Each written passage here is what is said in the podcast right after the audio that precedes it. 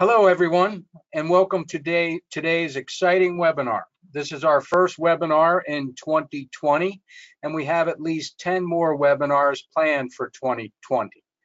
I am Tim Stark, and I'm the host of today's exciting event. I am a professor of civil engineering at the University of Illinois at Urbana-Champaign and the technical director of the Fabricated Geomembrane Institute. Today's webinar we welcome questions and comments which can be typed into your question box in the control panel. You may send in your questions at any time during the presentation and our speaker will address them at the end of today's presentation. The recording of this webinar and a PDF of the slides will be available on the FGI website after today's presentation. A PDH certificate will be sent automatically to all who attend the entire webinar.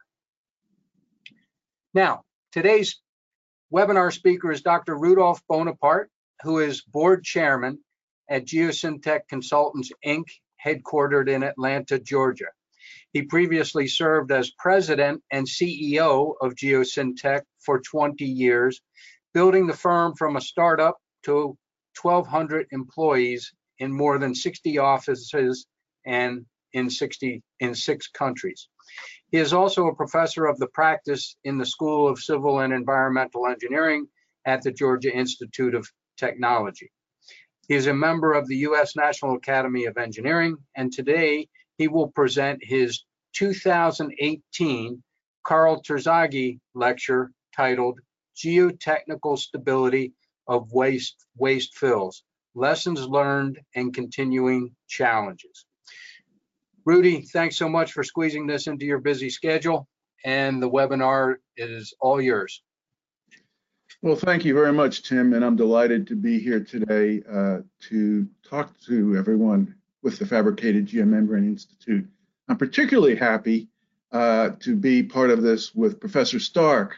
Our friendship goes back more than 35 years when we were young employees at Woodward Clyde Consultants, and our relationship has endured all that time.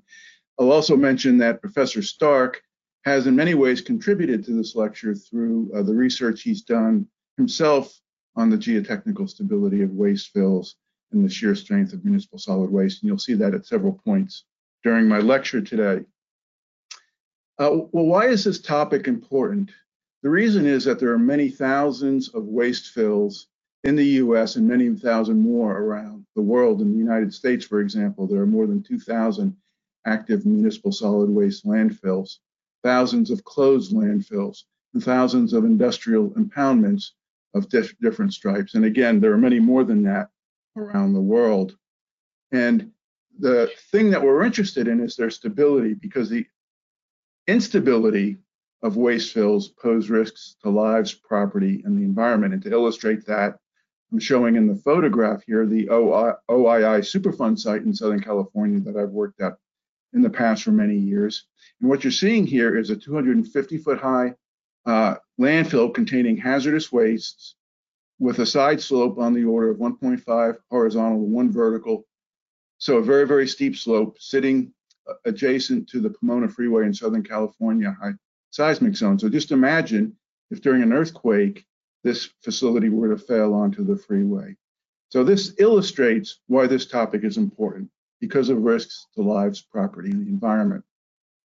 Just as background, although I think everyone on this call probably understands the basics of landfills, I just want to cover a few things to, to, to make sure we're all starting off at the same point. What I'm showing here is just the anatomy of a typical landfill. We see the waste mass in the middle and I'm indicating daily cover materials in the darker brown stripes. The waste is underlain by a composite liner system in this case, where the, the liner itself serves to prevent the infiltration of leachate from the landfill into the subsurface. And the uh, leachate collection system, in this case a granular drainage layer above the liner, is used to convey leachate to a sump where it's pumped out of the facility for treatment.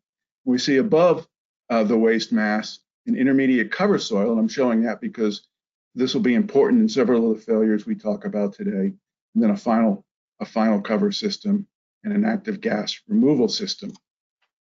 So this is the basic anatomy of a waste fill or the type of waste fill we'll mostly be looking at today. And as it relates to geotechnical stability, geotechnical design engineers must be cognizant of multiple potential static and seismic failure modes that can exist at each stage of a waste fill development. And these include slip surfaces through the waste mass, through the waste mass and along liner system interfaces, and through the waste mass and foundation of the facility. It also includes the stability of uh, associated structures such as perimeter berms and stability berms, and veneer stability of the liner system itself or the cover system itself. We're not addressing veneer stability today. There's lots of information in the technical literature on that topic. We're, we're only going to talk about stability that involves failure through the waste mass. So my lecture today is really a little bit of a, a story. It's a timeline with a beginning and an end. The beginning is the early 1980s to mid 1990s when modern landfill engineering technology was first being developed and new regulations were, were being promulgated by the U.S. Environmental Protection, Protection Agency for both municipal and hazardous waste facilities. And this is when these facilities really started to be engineered, when liner systems were introduced to the facilities, and when they started getting very large because of the value of landfill airspace and the cost of building the facilities. And we'll look at from this early period a number of failures that occurred at that time and the things we learned from those failures. We'll then fast forward 20 to 30 years to the what was until January 1st of 2020, the current decade. But if I say the current decade, I mean the decade from 2010 to the end of 2019. And we'll look at a few additional failures. And we'll ask ourselves, why are we continuing to see additional failures after all the lessons that we learned during the earlier period? And I'll wrap up with a few observations and recommendations. So where we started in the early 1980s. During that time, there were a number of significant waste fill failures that drew the scrutiny of owners, regulators, and geotechnical engineers. And what I'll do is just briefly talk about three of these, Kettleman Hills, Crossroads, and Rumpke.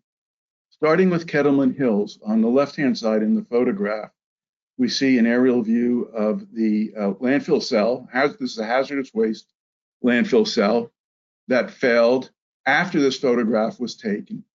And what we see is a bowl-shaped cell with back slopes of two horizontal to one vertical to three horizontal to one vertical. The black materials are the liner system for the cell, and we see the waste mass prior to the failure in an interim filling configuration, and then the direction of movement of the waste mass when the failure actually occurred. On the right-hand side, we see the double composite liner system that under, underlaid this cell. And it had a lower composite liner consisting of compacted clay, low permeability compacted clay and brown, with a smooth high density polyethylene geomembrane on top. Then a second composite liner with a leakage detection layer in between and a primary leachate collection and removal system above the top composite liner. So quite a sophisticated system, probably the most sophisticated liner system of its type at the at the time, 1988, when this facility was in operation. It was designed by a very reputable firm. And the question is, why did this state-of-the-art system fail? Well, um, to take a step back, in early 1988, a year after filling began, and with, with a waste fill in an interim configuration, and at a height of about 90 feet, about 600,000 cubic yards of material slid about 35 feet towards us, looking at the slide, over a relatively short period of several hours. We see in the photograph on the left an area of the back slope where the failure occurred after all the waste had been removed. So the geosynthetics and other components of the liner system are exposed. And we see here the torn geosynthetics. And, and what we're seeing is actually a geotextile layer that's sitting on top of the smooth geomembrane that we can't see because it's under the geotextile, and the tear in the liner system. So the forensic investigation re revealed a translational sliding mechanism along liner system interfaces. Slippage was observed to be at the interface between the secondary HDPE geomembrane and the underlying secondary compacted clay liner. Post-failure testing that we conducted showed that this interface had very low strengths undrained strengths, which, we think are the applicable strengths for this interface at the time of failure, of only about uh, 500 PSF for the residual sliding condition. So not much more than a soft clay in terms of an interface strength for this facility. The forensic investigation also revealed that the geosynthetic geosynthetic interfaces were very weak with residual friction angles of below 10 degrees. Now, we knew before this that interface strains were important to the design of these facilities. What uh, folks didn't, for the most part, realize is how low the residual interface strains could get. So that was one of the key lessons learned in this case. Analyses revealed some other things. I think in the interest of time, I'm going to pass over that point. We see in this slide um, some of the interface testing that was conducted uh, as part of this forensic investigation. On the left-hand side, we see the secondary geotextile geomembrane interface, and in the right-hand side, the um, secondary compacted clay liner HDPE geomembrane interface. And the thing I want to point out on, bo on both, both uh, sets of plots is the fact that um, peak interface strengths were developed at very low shear displacements on the order of 0.1 to 0.2 inches of displacement. And then after peak, uh, uh, the peak interface strains were, were generated, there was a relatively rapid drop off in strength to post peak and eventually residual conditions. So, as a lesson learned from this case study, this really jumped out that these peak strains for the interfaces can be generated with almost no movement at all, and that the strains drop off relatively rapidly with additional shear deformation after peak. So uh, some of the lessons learned from this case study, many liner system interfaces are weak and exhibit pronounced shear softening, as we saw on the previous slide, with residual strengths much lower than peak strengths. Liner system construction and waste placement operations can induce movements that mobilize peak interface conditions within the liner system, and thus the potential for progressive failure must be considered in design. We didn't understand that before Kettleman, that just the mere act of building the facility can induce deformations along liner system interfaces that could produce post-peak shear strength conditions. Waste mass stability evaluations need to address all interim waste filling configurations. This facility failed at an interim configuration, not a not a um, final configuration when we're designing and looking at embankment dams, for example, we're usually not too concerned about stability during construction. It's after the dam is built and upon first filling of the reservoir. These facilities are different. Interim filling configurations can be most critical. Uh, we saw that the geomembrane CCL interface strengths are sensitive to their moisture, density, and shearing conditions.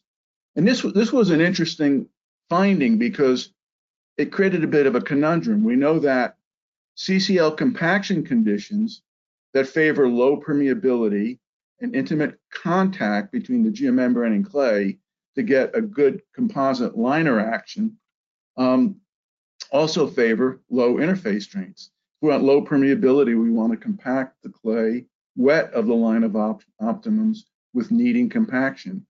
Those are the very conditions that lead to low interface strengths. So as a design engineer, one needs to be cognizant of both of these factors when developing their specifications for the liner system. The second um, historical case study is Crossroads in Maine in 1989, and this is a waste mass and foundation soil failure. We're looking at the failed cell in the photograph here. You can see the direction of movement.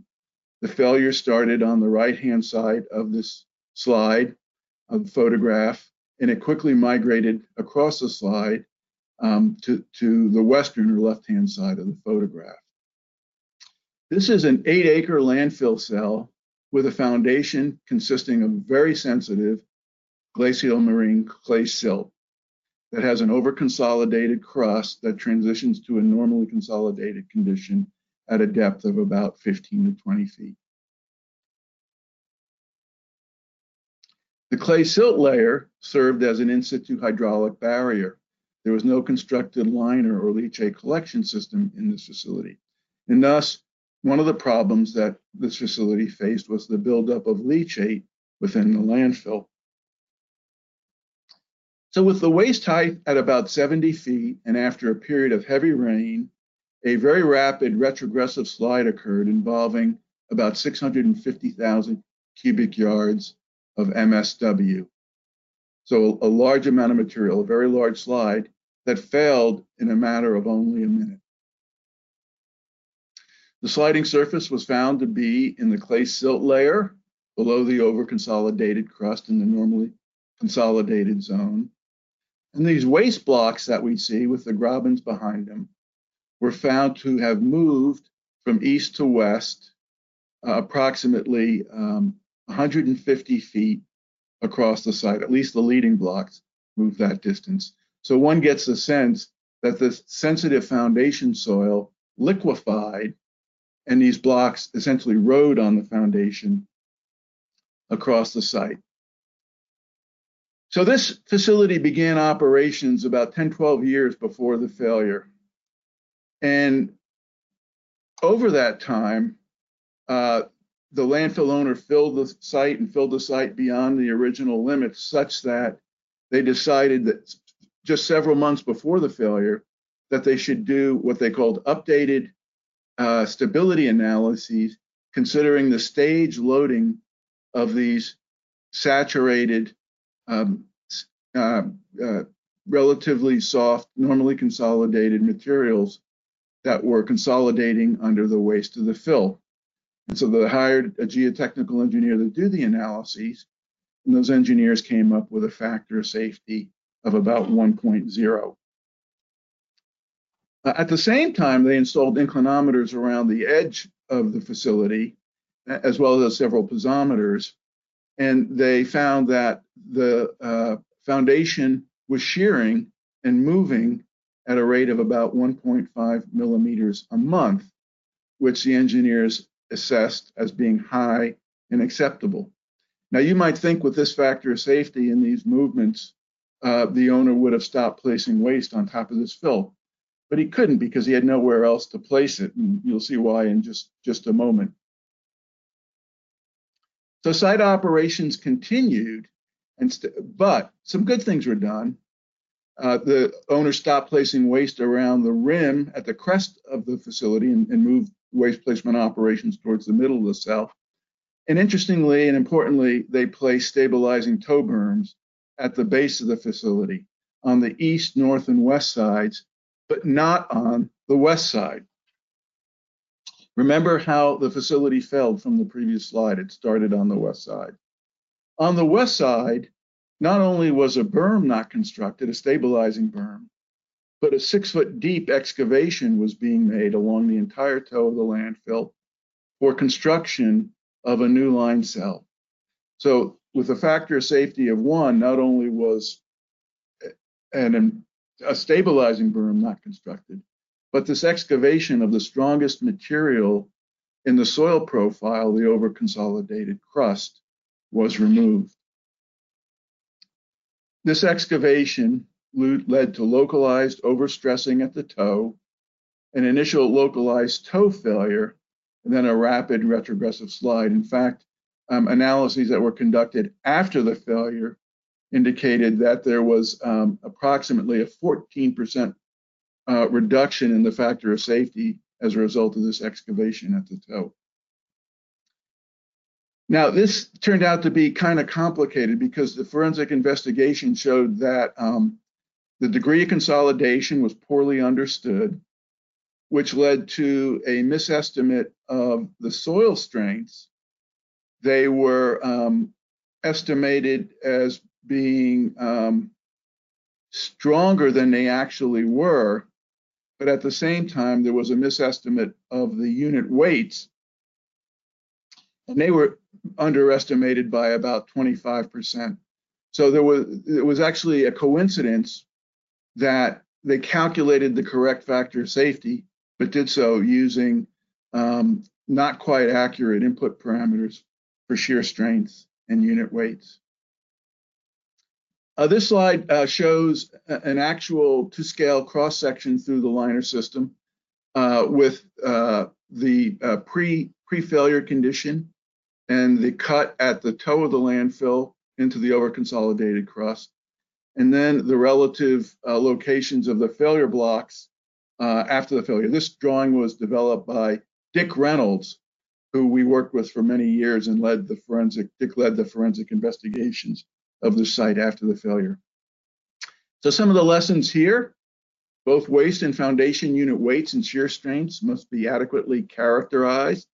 Waste self-weight is by far the largest contributor to foundation loading, hence the importance of proper characterization.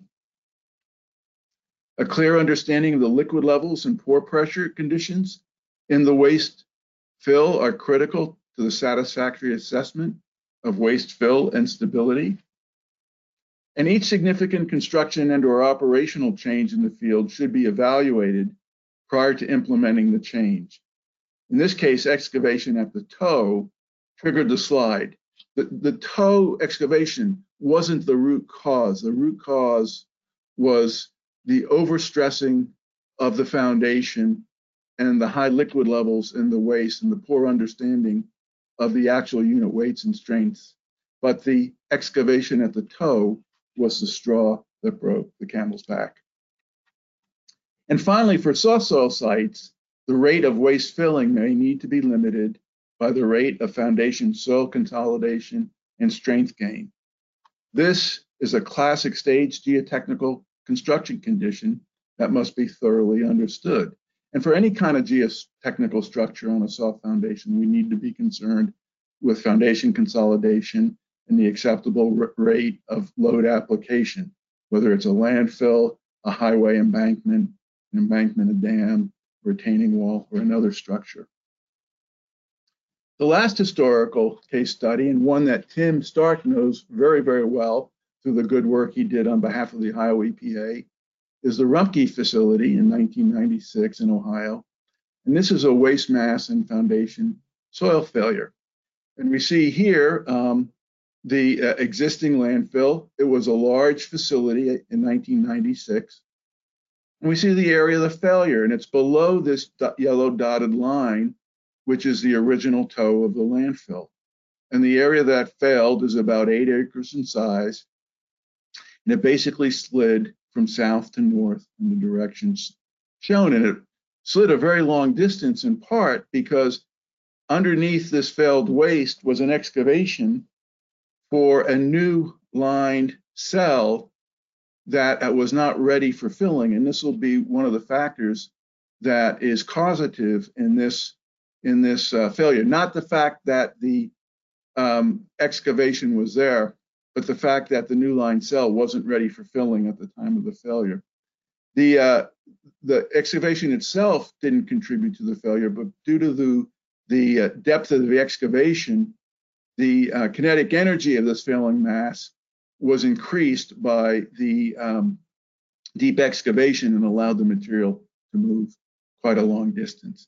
So the st story of Rumpke starts in the 1940s when waste was placed in ravines on the property directly onto clay, colluvial, and residual soils that formed a mantle over bedrock. And I've highlighted that material because as Professor Stark well knows, that's one of the main actors in this, in this uh, tale. And landfill continued until 1996 uh, to a point where the grades for this landfill exceeded the permitted design grades. And I've highlighted that because it's an important fact as well.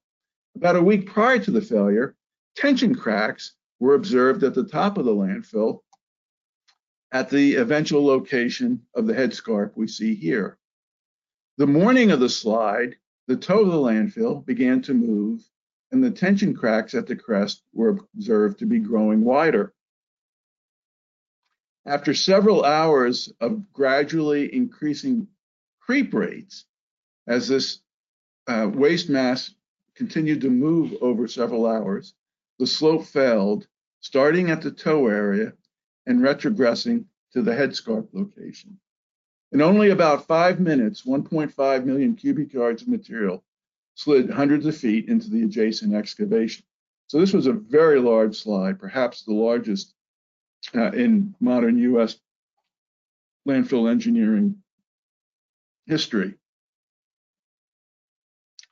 So this is a, a figure from an ASCE paper authored by Tim Stark and his colleagues. I've modified it a little bit to make it a touch more artistic um, for this presentation.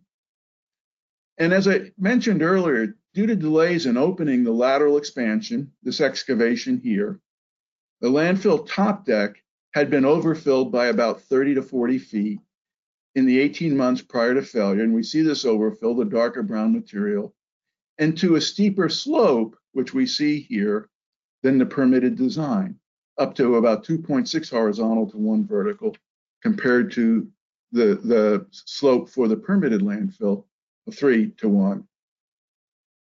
No, uh, to the best of our knowledge, no stability analyses were conducted to evaluate the um, behavior of this overfill uh, or the influence of this overfill on the stability of the landfill. The forensic investigation showed that the slip surface extended at a near vertical angle from the landfill crest at the location of the headscarp from the previous slide through the waste to the native soil, where it followed the bedding layer right along the native soil layer as we see here. The investigation determined that leachate heads in the waste mass at failure were substantial, on the order of 30 to 40 feet in locations. So there were significant hydraulic pressures acting in the fill at the time of failure.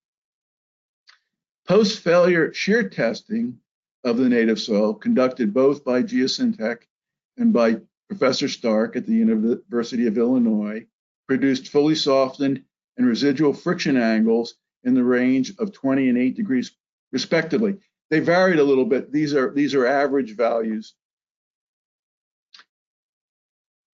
And we can compare that to the um, average mobilized friction angle at failure based on back analyses. And again, it varied by uh, cross section, it varied depending whether you're doing a 2D or 3D analysis. But, but a good average value for, for this story is about 12 degrees. So we can see that at failure, the strength along the native um, uh, soil layer was below its fully softened value and a little bit above its residual value an, excav an excavation at the toe for an access road and freezing conditions that impeded leachate drainage at the toe may have contributed to the initial triggering, of the slide. But as I said, for the last case study, neither of those things were really the root causes. They were, again, perhaps the straw that broke the camel back and caused the failure to occur on the day it occurred. But the overriding considerations, the overriding root causes were the low strength of the native brown soil, the overfilling of uh, the facility, and the high leachate levels in the facility. So some of the lessons learned here, foundation conditions for old unlined waste fills must be thoroughly understood if additional filling, excavation, or expansion of the fill is planned.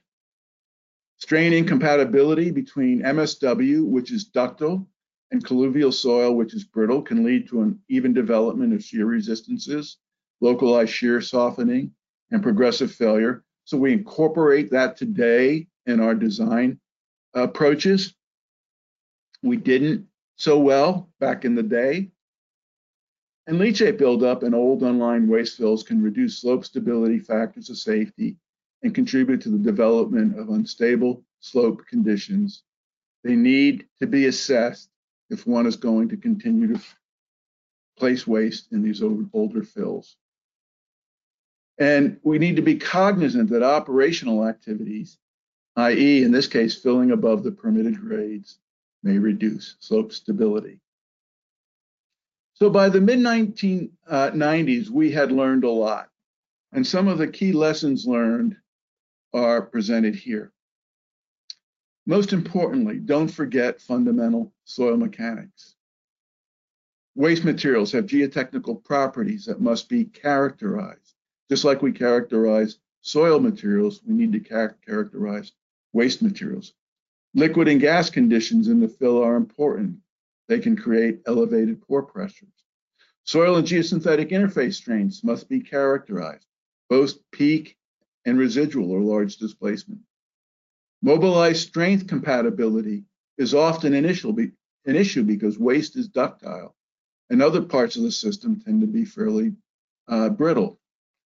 As a consequence, progressive failure mechanisms, me mechanisms must often be considered.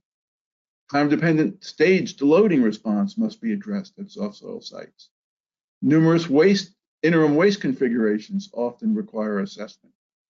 Operating conditions in the field often deviate from the original designs. You know, you might design something that has an operating life of 15 or 20 years, and things change during that period. Uh, approach expansions on top of old unlined landfills with caution. We saw that at Rumpke. Surface cracking and toe bulging may be signs of incipient failure. And communications between the engineers and operators are critical, not only at the beginning, but through this 10 or 15 or 20 year operating life. So by the mid 1990s, we had learned a lot. In fact, I, in a paper uh, uh, in 1995, made the bold statement that I thought we had learned enough to say that we knew how to design these types of facilities to both be environmentally protective and structurally stable. And that was perhaps a bit too optimistic on my part.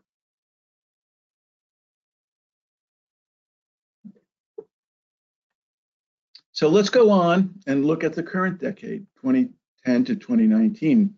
And while I call this continuing challenges, I could just as easily call this part of the presentation. Presentation. So why do we keep having these waste fill failures? I think you see where I'm going.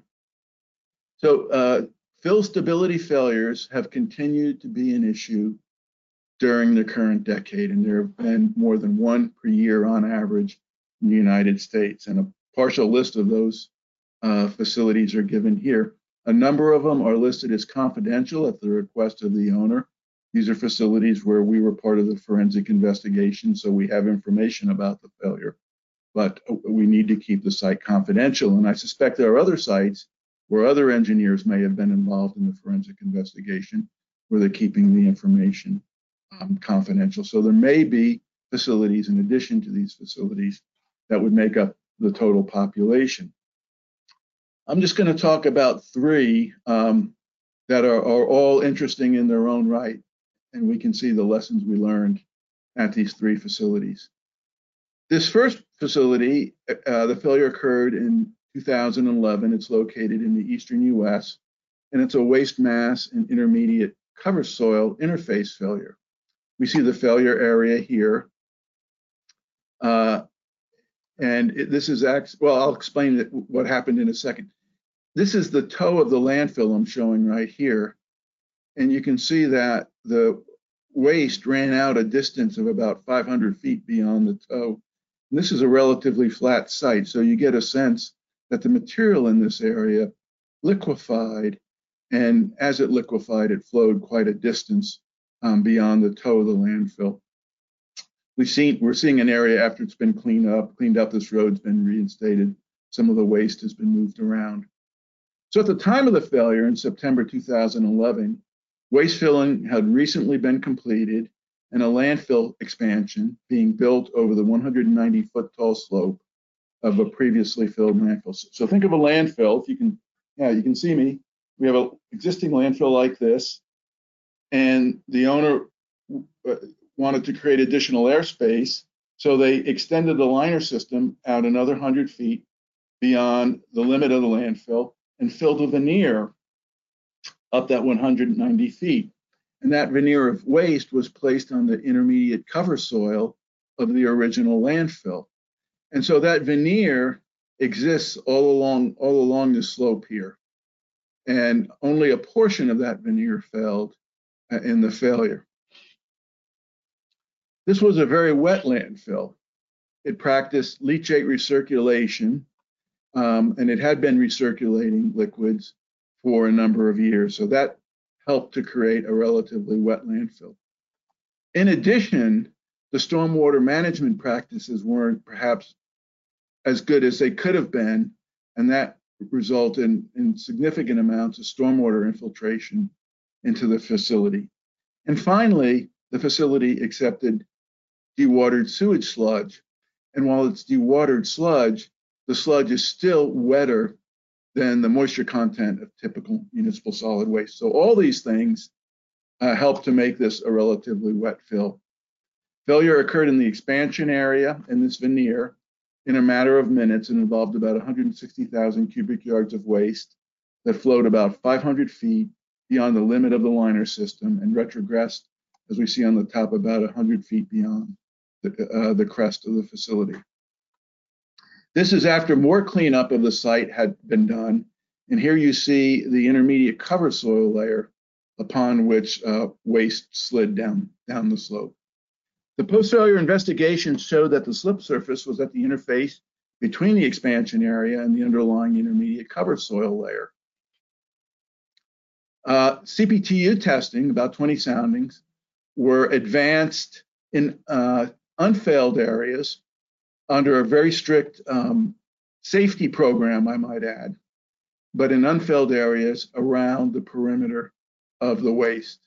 And from that, we were able to ascertain that uh, piezometric levels in these slopes uh, were quite high in the areas that hadn't failed, and by extension in the area that had failed prior to the failure. On-site observations the day after the slide revealed leachate pools and gas vents within the failure area, clear evidence of a wet pressurized fill. And I should add that the operator who was trying to do their best struggled with keeping the uh, gas extraction system going in uh, this portion of the facility. So if you think about it, a very wet facility, high degree of saturation, would have very low gas permeability. You're not able to extract the gas because the system isn't operating well you're getting gas pressure building up within the unit. And that's what we think was happening here. Here's a cross section through this um, through this facility at the area that failed. We see the original landfill with the liner system below it, the 100 foot extension of the liner system, and then um, the veneer fill that uh, was um, created fairly quickly over a period of about 18 months and the intermediate cover soil that uh, in essence served as a leaky liner beneath this, this, this expansion area, such that the piezometric level built up in this area over time and couldn't drain out into the original waste mass and down to the bottom of the cell.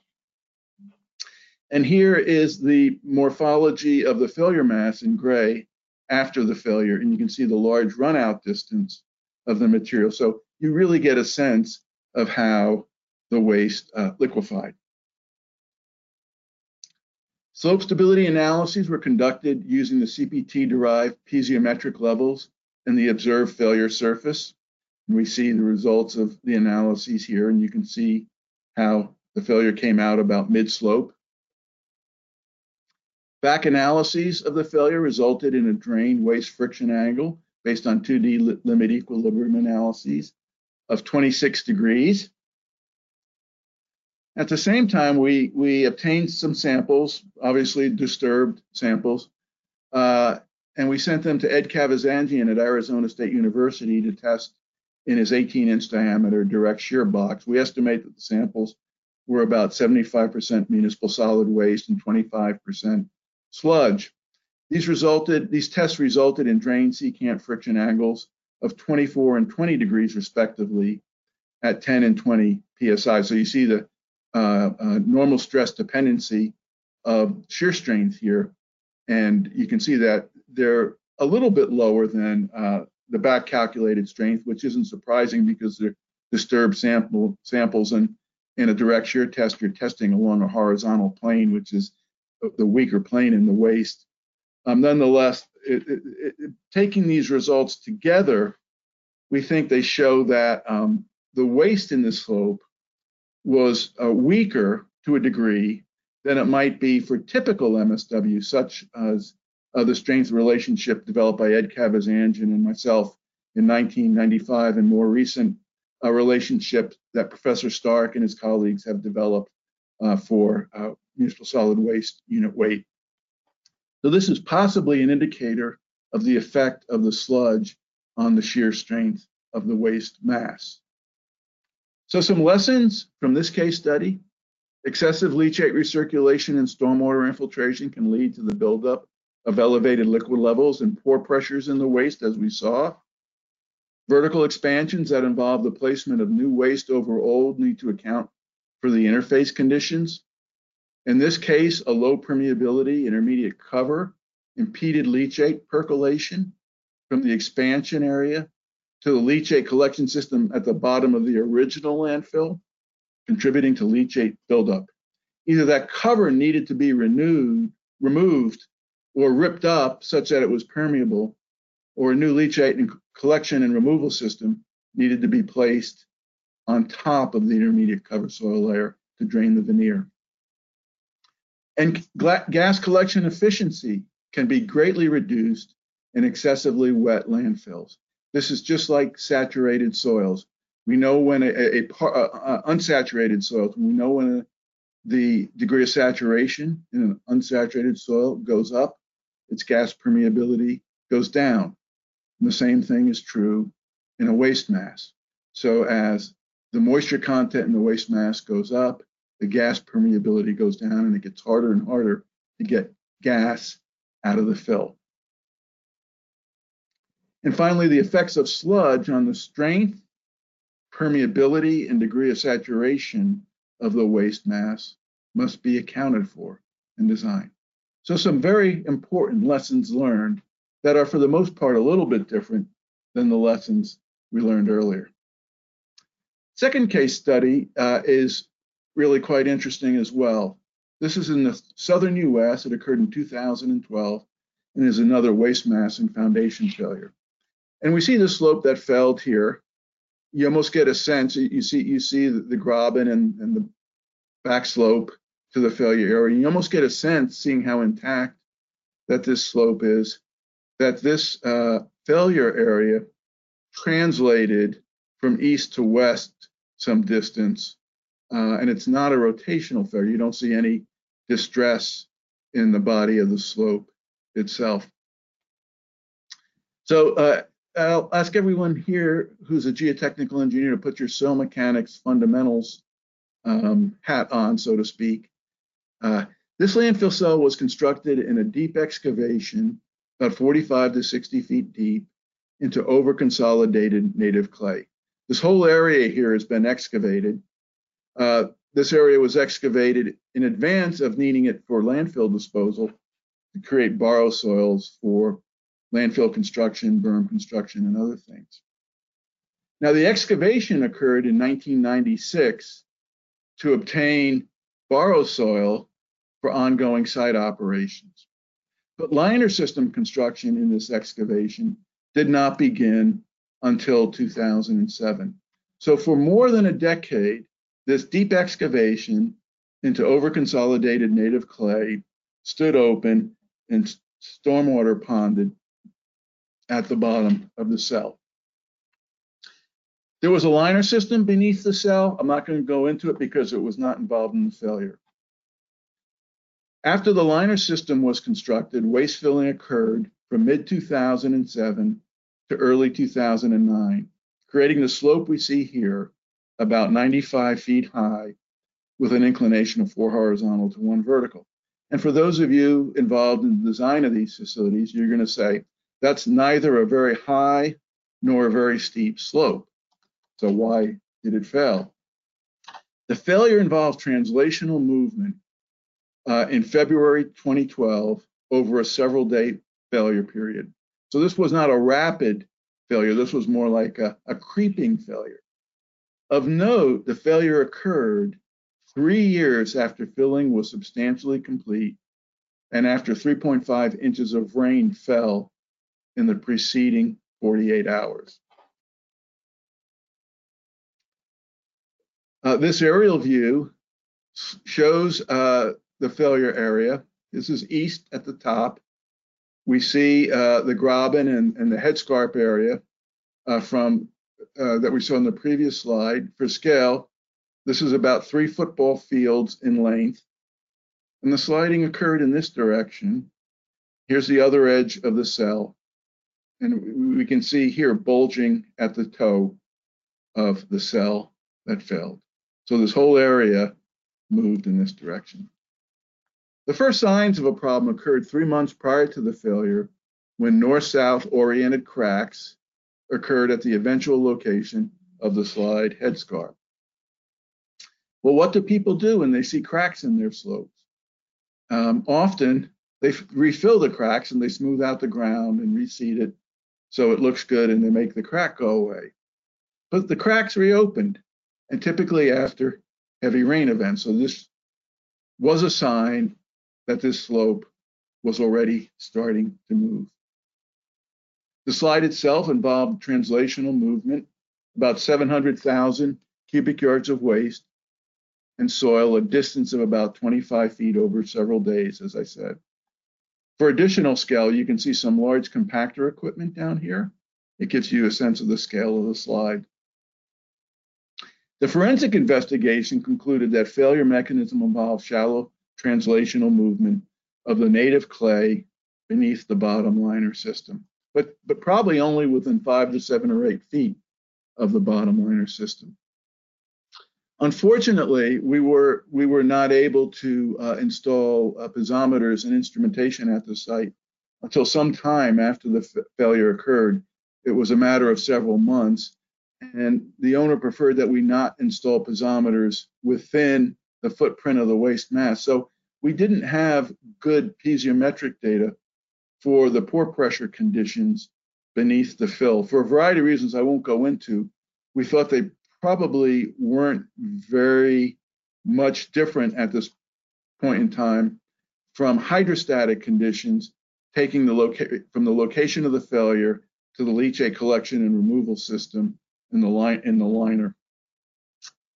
Um, so we did get good soil samples and did a large amount of laboratory testing, including torsional ring shear testing, uh, direct shear testing, and triaxial testing. And on the left-hand side, we see uh, some results for weathered and unweathered um, fat clay material uh, in a torsional ring shear test. And these are residual strengths values we see here. And um, from those, we came up with a um, uh, residual friction angle of 6.7 degrees with a very small cohesion for use in our stability analyses that best represented the normal stresses of interest.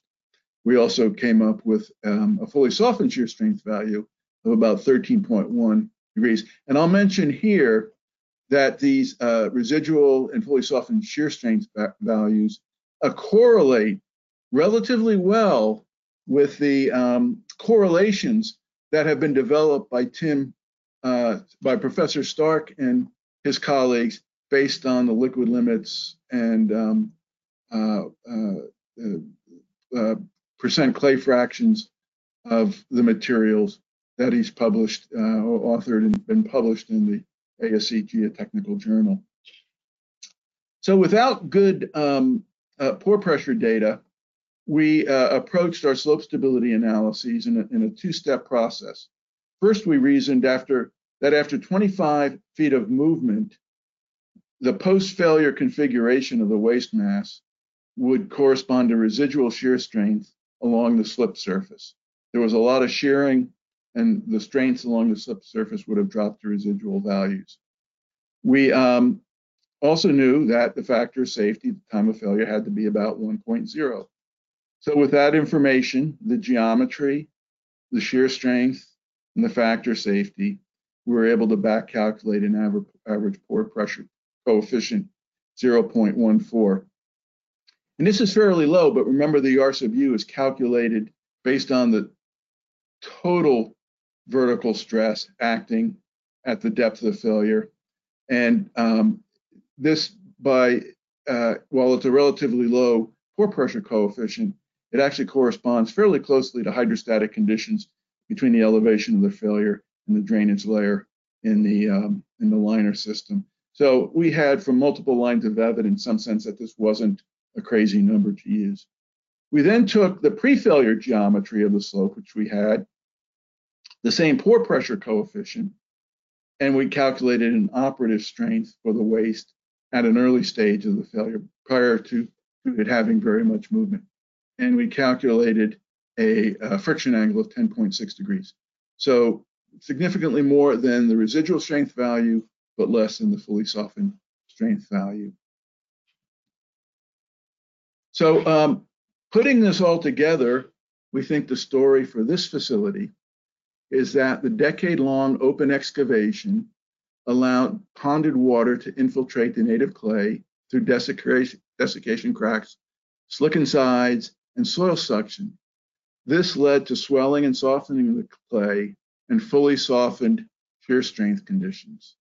And again, for the geotechnical engineers on the um, on this call, do you remember? I think it was a 1957 paper by Alex Skempton in the um, journal Geotechnique, first time slides in, in London Clay, or a title along those lines, where he talked about precisely this me mechanism in the uh, highly overconsolidated London clays that were through which deep cuts were being made for the uh, British uh, motorway system. Exactly the same mechanism. And so with that softened material, then as the cell was filled, the shear stresses generated by the waste fill induced shear deformations in the native clay that drove the shear strength to a value lower than the fully softened strength. And when it was driven by shear deformations to a value on the order of the red line we see here, the slope gave way and it, it moved 25 feet. And ultimately, we have shear strength uh, uh, uh corresponding to the re residual value um, on the slip surface. So uh, this uh, wrap up slide for this case history shows the slope prior to the, I'm sorry, after the movements. You can see the movement in the headscarp area here and prior to the movement. So these are the two sets of analyses that we did. And the, the lesson here is really pretty simple, just one. Geotechnical fundamentals matter. Same lesson we learned earlier. And in this case, the over consolidated plastic clay, a lack of real consideration of how that might respond to the excavation was the root cause of the failure. We're almost to the end here. This is the last case study. This is uh, in the Northeast US in 2017, and this is a waste mass failure. We see, we see the felled area here, it's about 15 acres. You see a truck cab uh, here in the center of the failure area, which gives um, you a sense of the scale of this failure. So in February 2017, a 15 acre waste slope failure occurred, sadly resulting uh, in, in one worker fatality. In the weeks leading up to the failure, surface cracking, slope bulging, leachate seeps, and gas venting were all observed at the site. At the time of the failure, the owner was trying to do everything they could to relieve the conditions that they believed were developing in the cell. And one of the principal things they attempted to do was to install a series of gas wells. But the, the, the, the, the, the contractor struggled to get those wells in and there, there wasn't enough time. But the owner was doing what they could. The failure occurred over about 10 minutes, starting with the bursting of uh, the bulging landfill face, which triggered a larger slide, releasing about 220,000 cubic yards of waste. that flowed up to several hundred feet beyond the limit of the liner system. And we see we see that failure here.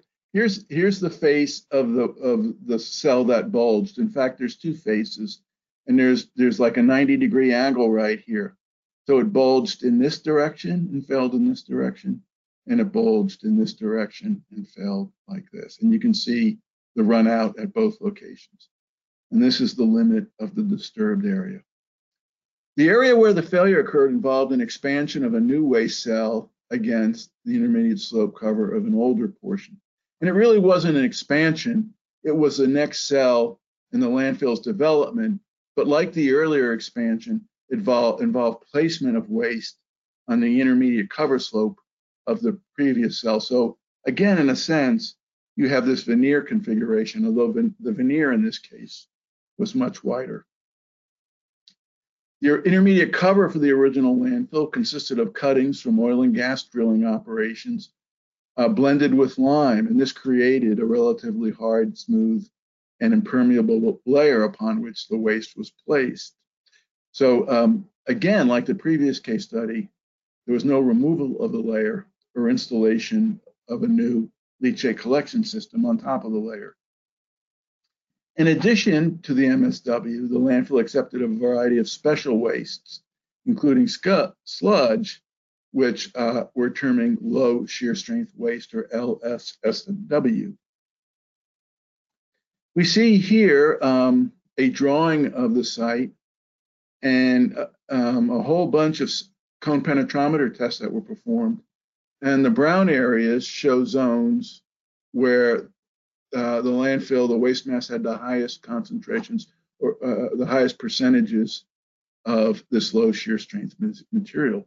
And you see there's relatively less near the face of the slope and higher concentrations in the back. And that came out of some operator, operating procedures that were very well intentioned. So the operations plan called for the landfill um, to place the low shear strength waste back at least 100 feet from the slope of the fill to prevent leachate seeps and to maintain stability. Now, this is a good idea.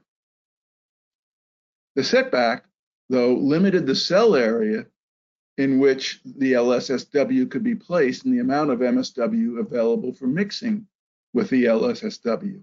And that's because this cell had a 90 degree angle. So if you chop off this whole 100 foot, you know, veneer along the slope and don't have and, and, and that's only municipal solid waste, you're pushing your disposal of LSSW back into this area. And then in addition, the MSW was being used up to create these um, berms, if you will, these non-LSSW areas. So you didn't have enough MSW to mix back here. So this resulted in an interior zone in the cell, the brown, with higher proportions of low shear strength waste. Uh, which was an unintended consequence of good, good ideas, or what were thought to be good ideas, and ultimately a weak zone through which the shearing occurred. So while the landfill only accepted about 20% LSSW by total tonnage, these operational factors resulted in zones estimated to have up to 40% LSSW. And why is that important? Well, um, we see here in the middle uh, representative samples of MSW and LSSW, and you can immediately see the difference in consistency. So representative samples of these materials were obtained from the site, and they were sent to Colorado State University to Chris Bareither and Joe Scalia for direct shear testing in Craig Benson's 12-inch diameter direct shear box. And the testing was done on the materials alone and then different percentages of each material. And the test results showed that MSW, the MSW LSSW mixtures became substantially weaker at LSSW mass fractions about 40%. In fact, I'm surprised they didn't become substantially weaker at about 25%, which is where I normally think of there being significant impacts of special waste on the waste mass. And what we see here are, are the test results for the different percentages of LSSW by weight. And um, you can see that at low LSSW fractions, the uh, um, uh, strains correspond to those of uh, uh, MSW for the most part.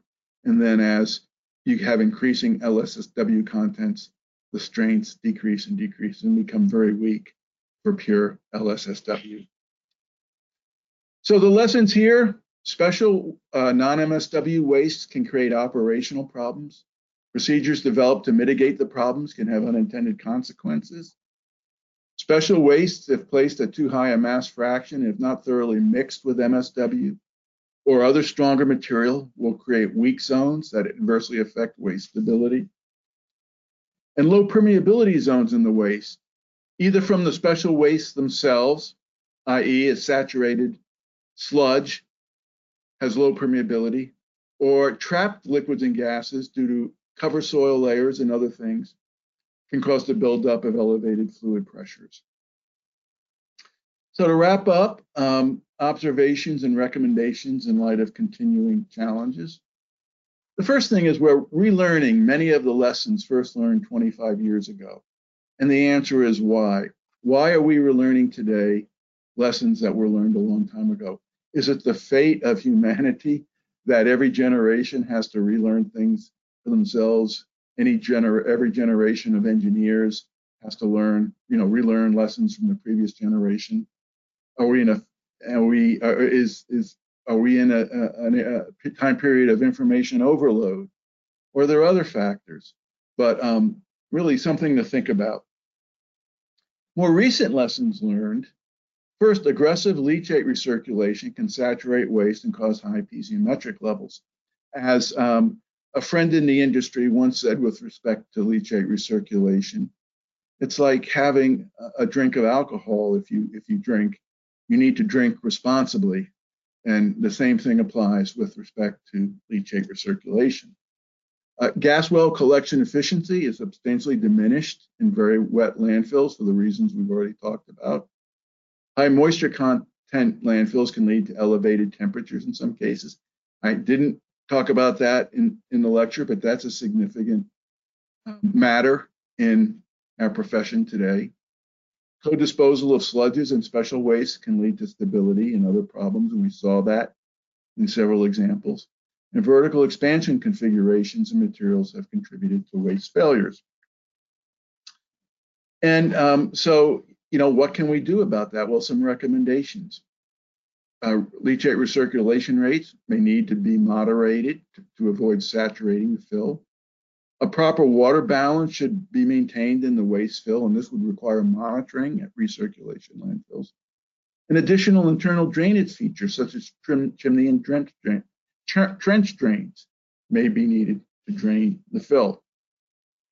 Sludges and special wastes. I advocate for detailed special waste acceptance plans and they should be developed for each special waste stream. These SWAPs, if you will, should address potential impacts leachating gas generation rates, waste property, slope stability, and operations. We need to think carefully about unintended consequences. We saw, saw the efforts of that last case study to do things the right way and how it had some unintended consequences. And a higher level of operating vigilance is needed when we're disposing of special wastes. This is the classical observational approach. And then lastly, vertical expansions. The intermediate cover interface must be carefully engineered for stability and permeability. In some cases, the cover should be removed. In others, a new LCRS should be placed or installed on the top. And the effects of the vertical expansion on leachating gas movements in the waste fill should be carefully assessed.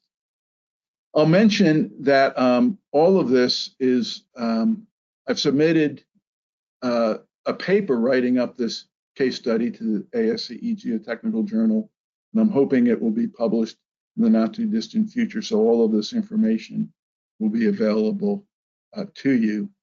I'm going to skip this one slide and come to the end and just say thank you very much. I've know I've gone a little bit over schedule.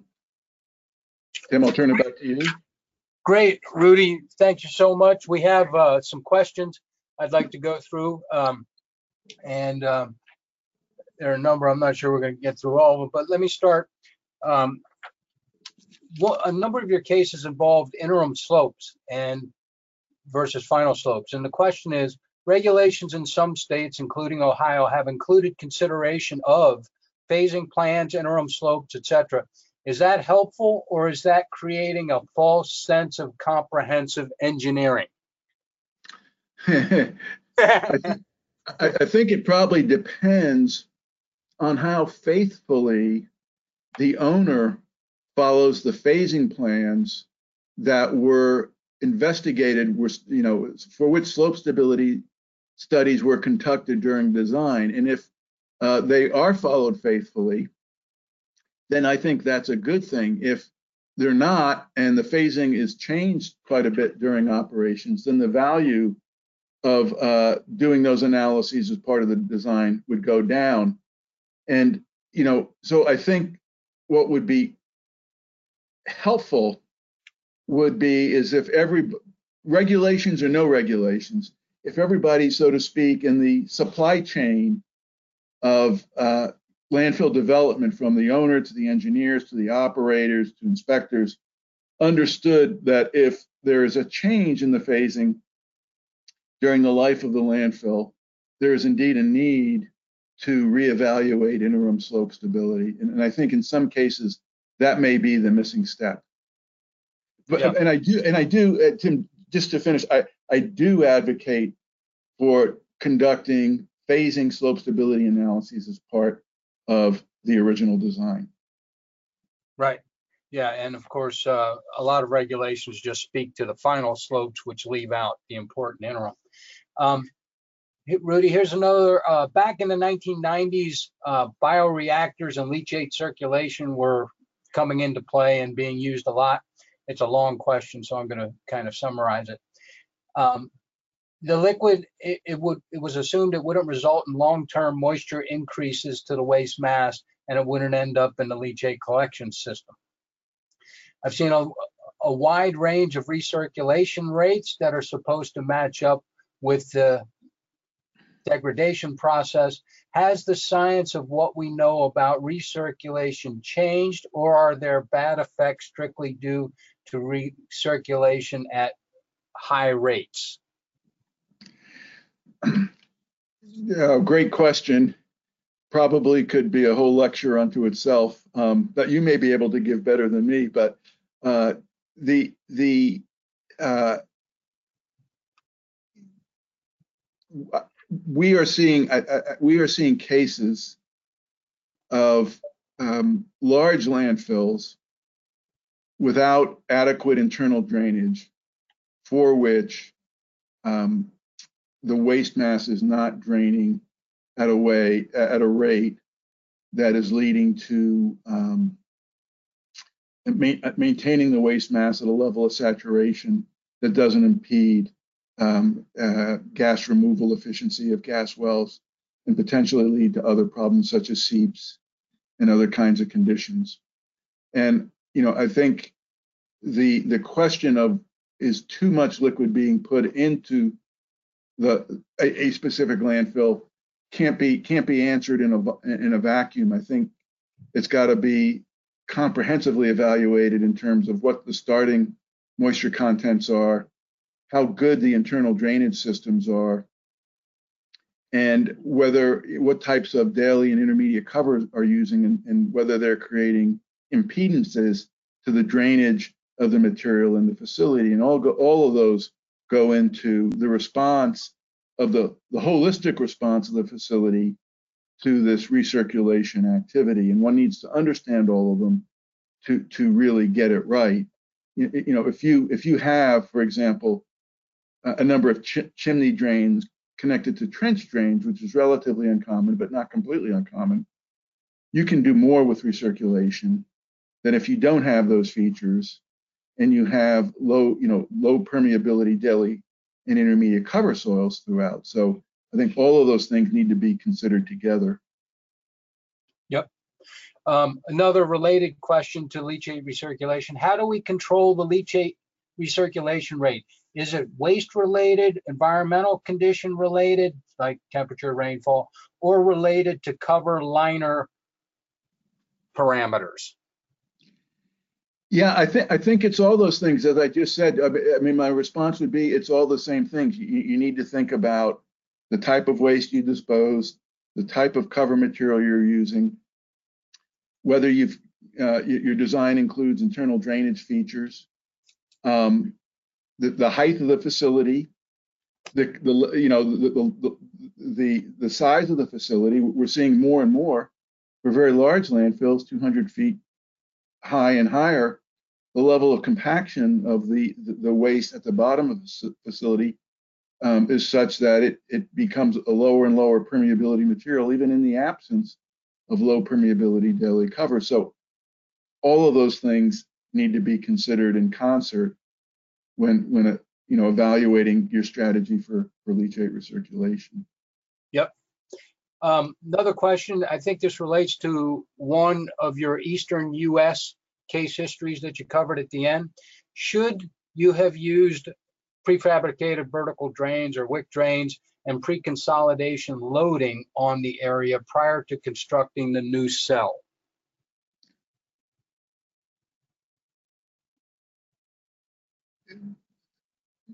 The, okay, that, so this must be for the s- southern US facility. Oh, sorry. Okay, Yeah, um.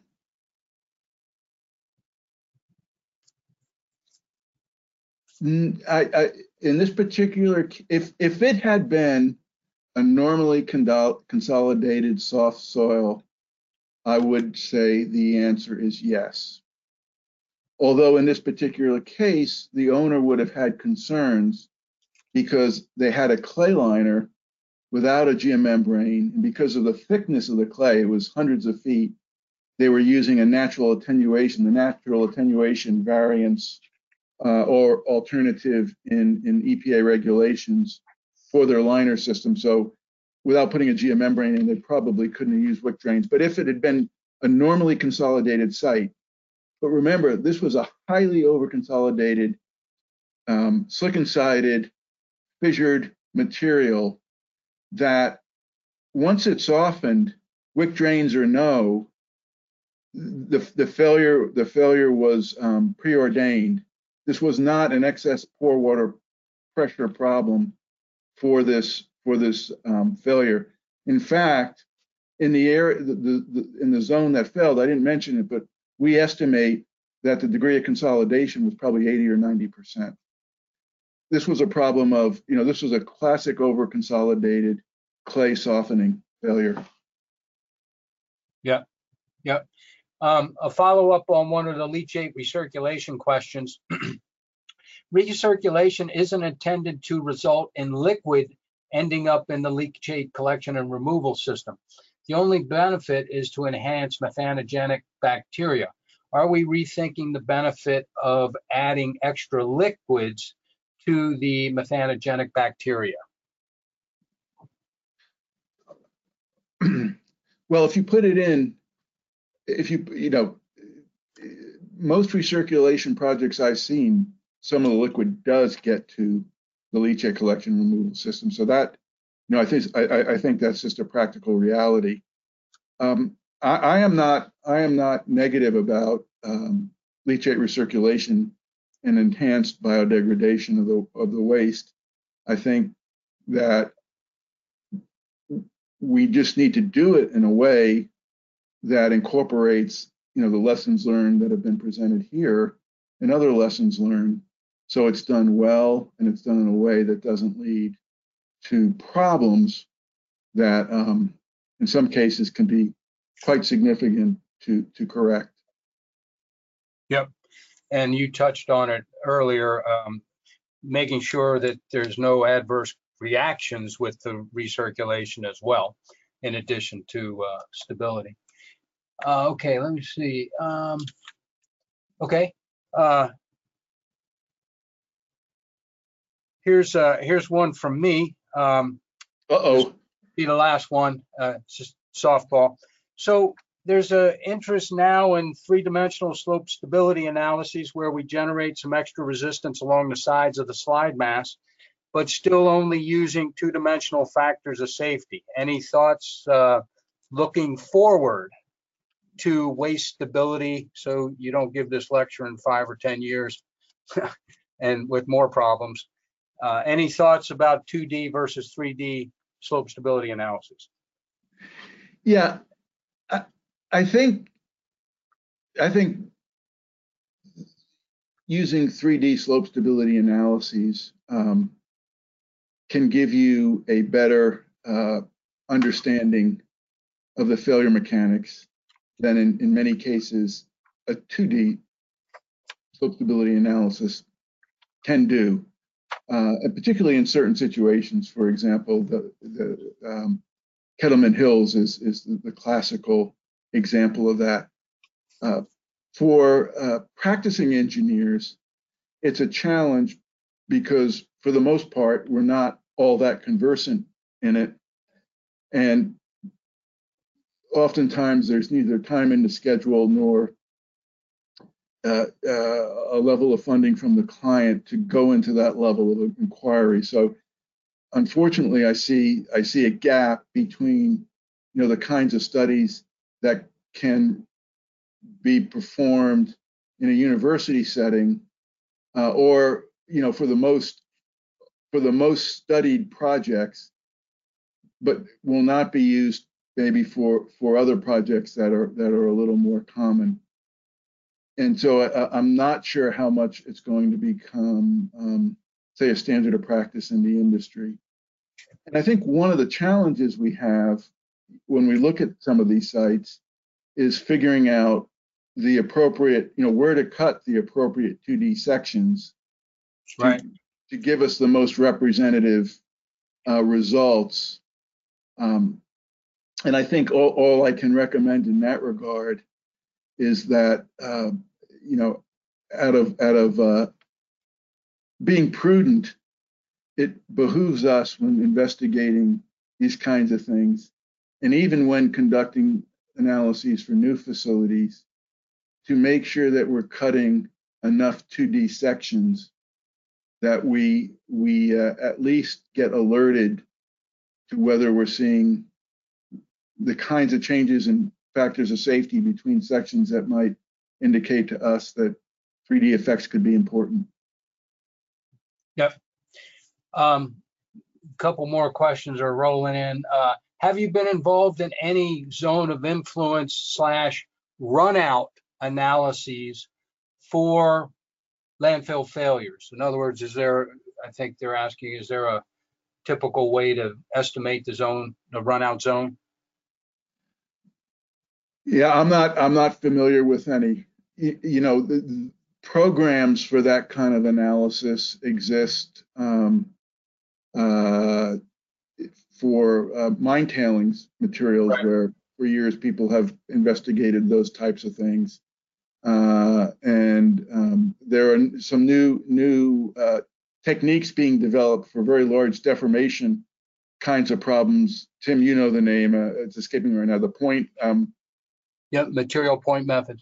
the material point method Yep. that have promise. I think I think the challenge in applying them to a municipal waste landfill by far is going to be the material property characterization and an understanding of the liquid and uh, um, gas pressures in the facility. Um, you know, we just don't, I think, perhaps know in many cases the characteristics of the material well enough that conducting that kind of exercise would give you results that you could really have confidence in. Yeah.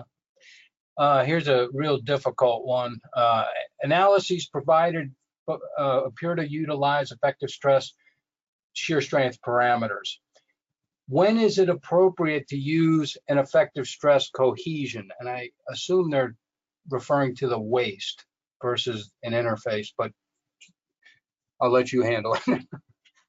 Well, I, I, think I think whether you know whether you use just a friction angle or a friction angle and a small cohesion, um, the important thing is to make sure that the failure envelope you use uh, generates the right shearing resistances in the normal stress range of interest. And so um, I think that's the first thing to keep in mind. And generally, my feeling is that for municipal solid waste, um, cohesions should be fairly small. Um, we know that there's interlocking of waste. We know you can characterize it by by um, uh, uh, a cohesion, but I think where you have pressures and pore pressures and you're trying to model those things, you may be better off principally relying on the um, um, frictional characterization of material and making sure you have that, you know, as appropriate for the normal stresses of interest. Yep. Okay, I think that covers uh, most of the questions and we're a little over time. So let me wrap up. Um, The PDF will have a slide that has, oh, there it is, Rudy's contact information. If you have any additional questions, you can email Rudy directly at rbonaparte rbonaparte@geosyntec.com. Um, Next slide introduces the fabricated, or the next uh, webinar that we're planning for the Fabricated Geomembrane Institute on floating cover systems for reservoirs and ponds by Graham Fairhead of FabTech in Australia. And so I want to encourage everybody to check out the FGI website as well as the IGSNA, the International Geosynthetic Society North American chapter websites to learn more about these organizations and learn more about geosynthetics and, and how to use them in civil engineering applications. So with that, Rudy, thanks again so much for squeezing this into your busy schedule and joining us from Atlanta, Georgia. Thank you very much, Professor Stark. I enjoyed it. Great. Thank you. And thanks to everybody for attending. Bye-bye. Bye.